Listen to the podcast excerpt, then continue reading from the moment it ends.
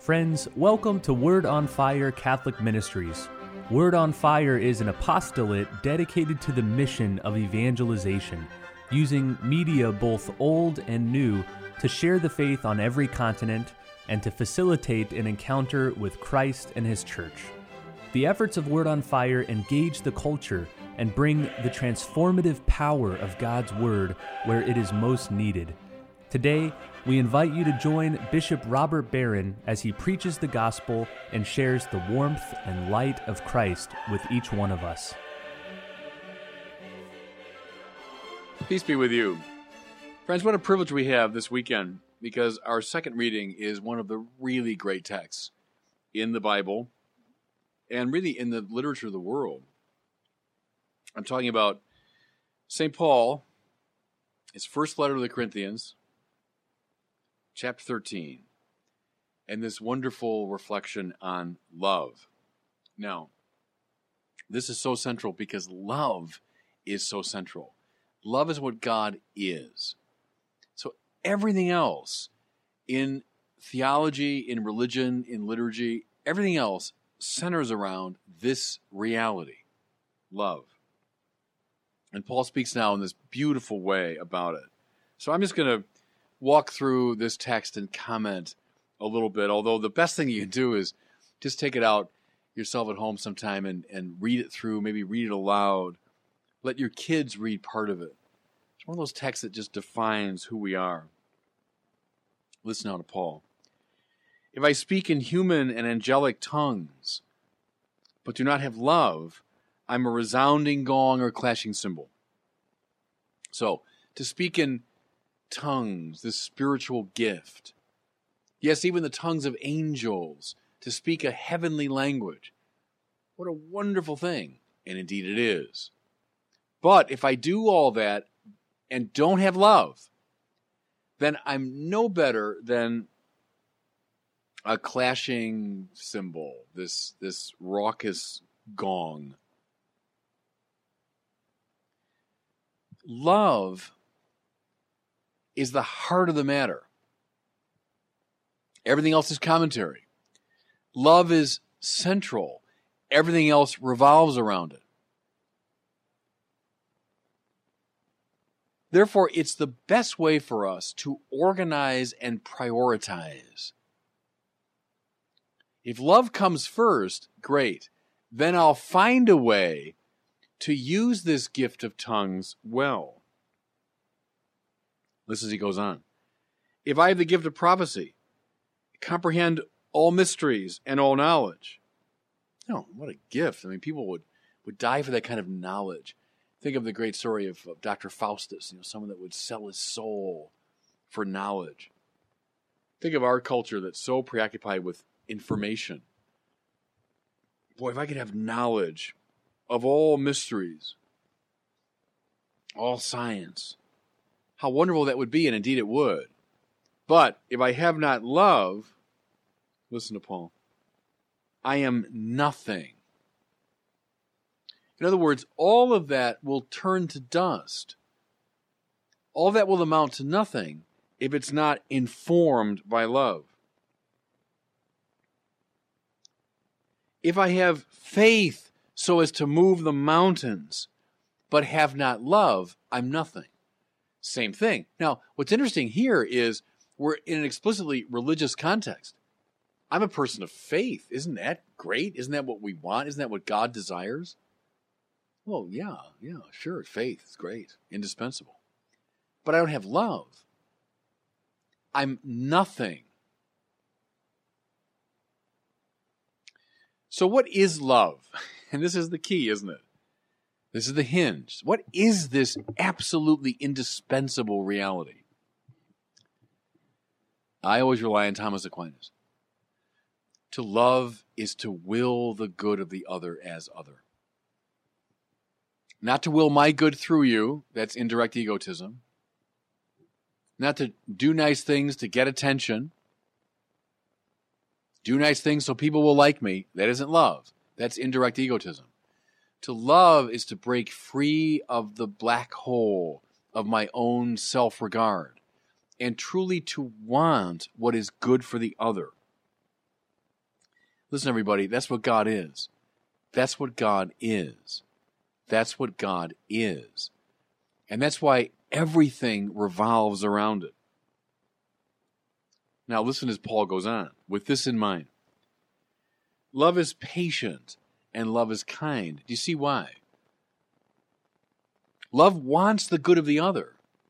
Therefore, it, it doesn't say, look, I tried and that's it. I'm giving up. No, that's the voice of egotism.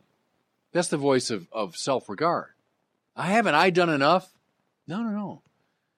In the beautiful King James rendering of this, you get love is long suffering. Quite right. Love is willing to suffer for the sake of the other.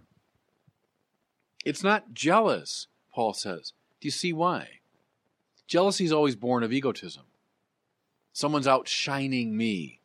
So I got to bring that person down. I got to I've got to undermine him, complain about him, make fun of him.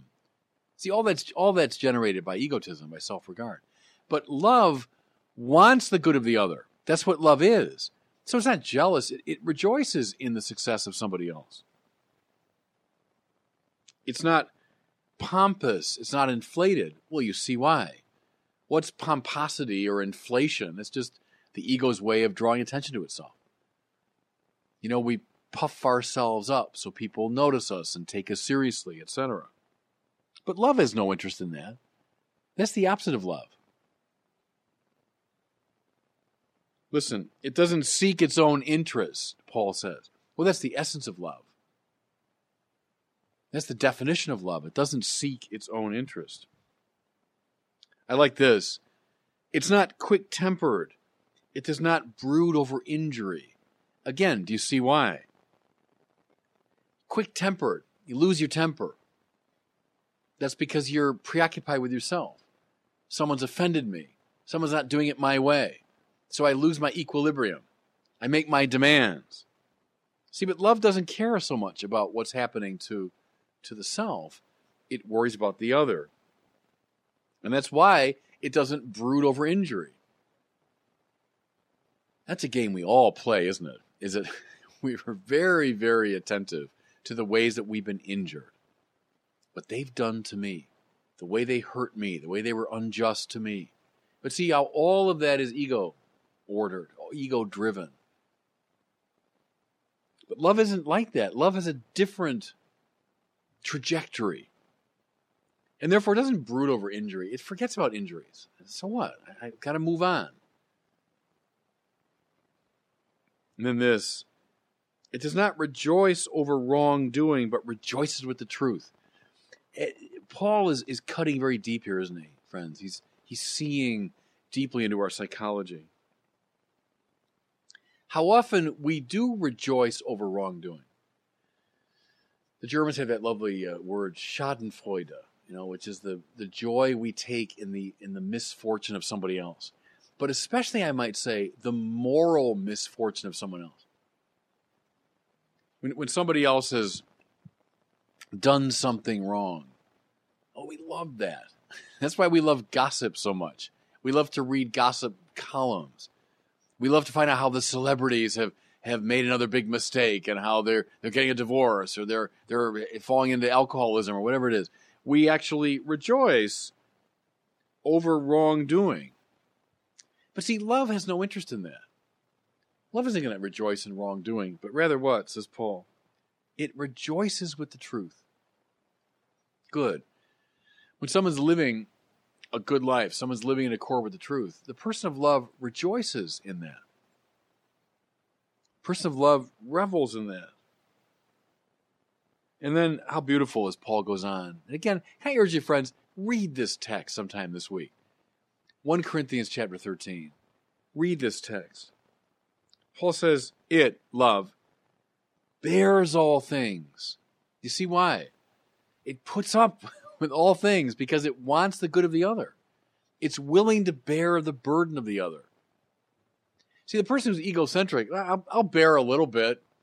I'll bear, a, I'll put up with you a little bit I'm not going to bear all things.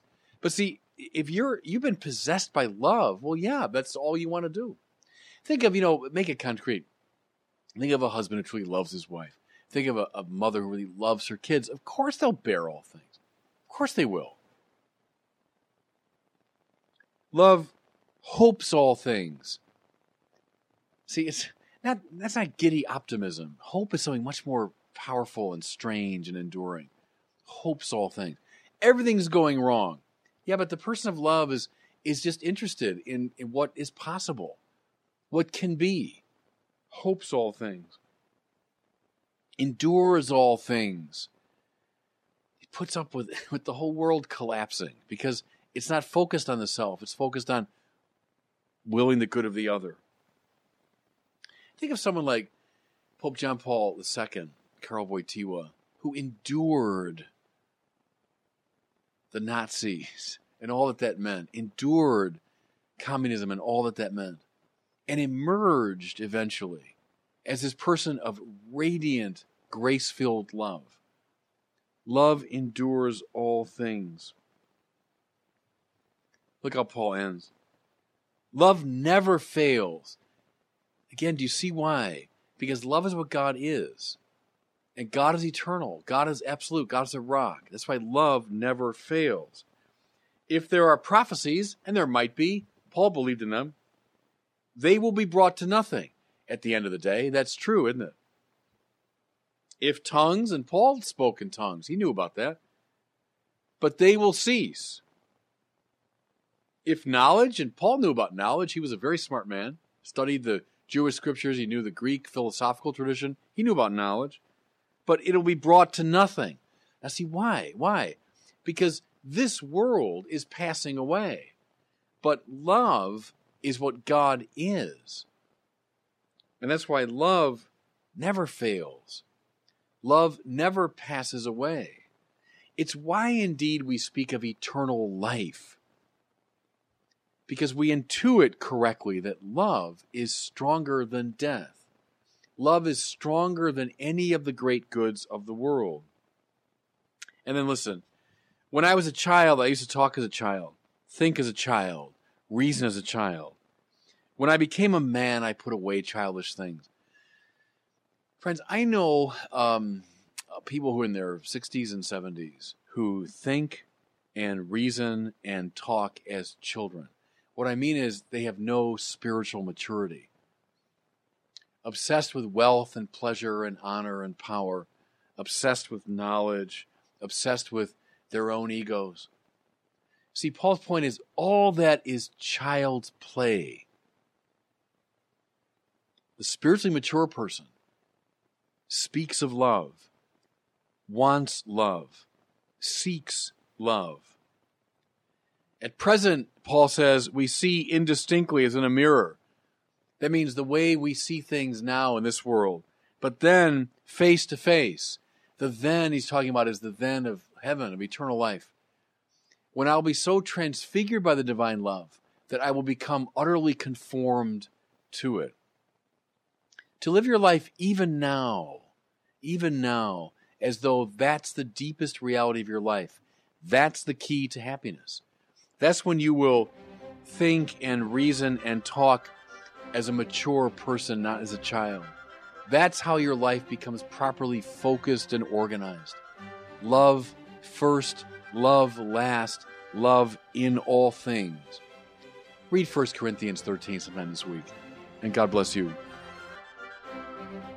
Thank you for listening to this week's homily from Bishop Robert Barron. For more resources from Bishop Barron, please visit wordonfire.org.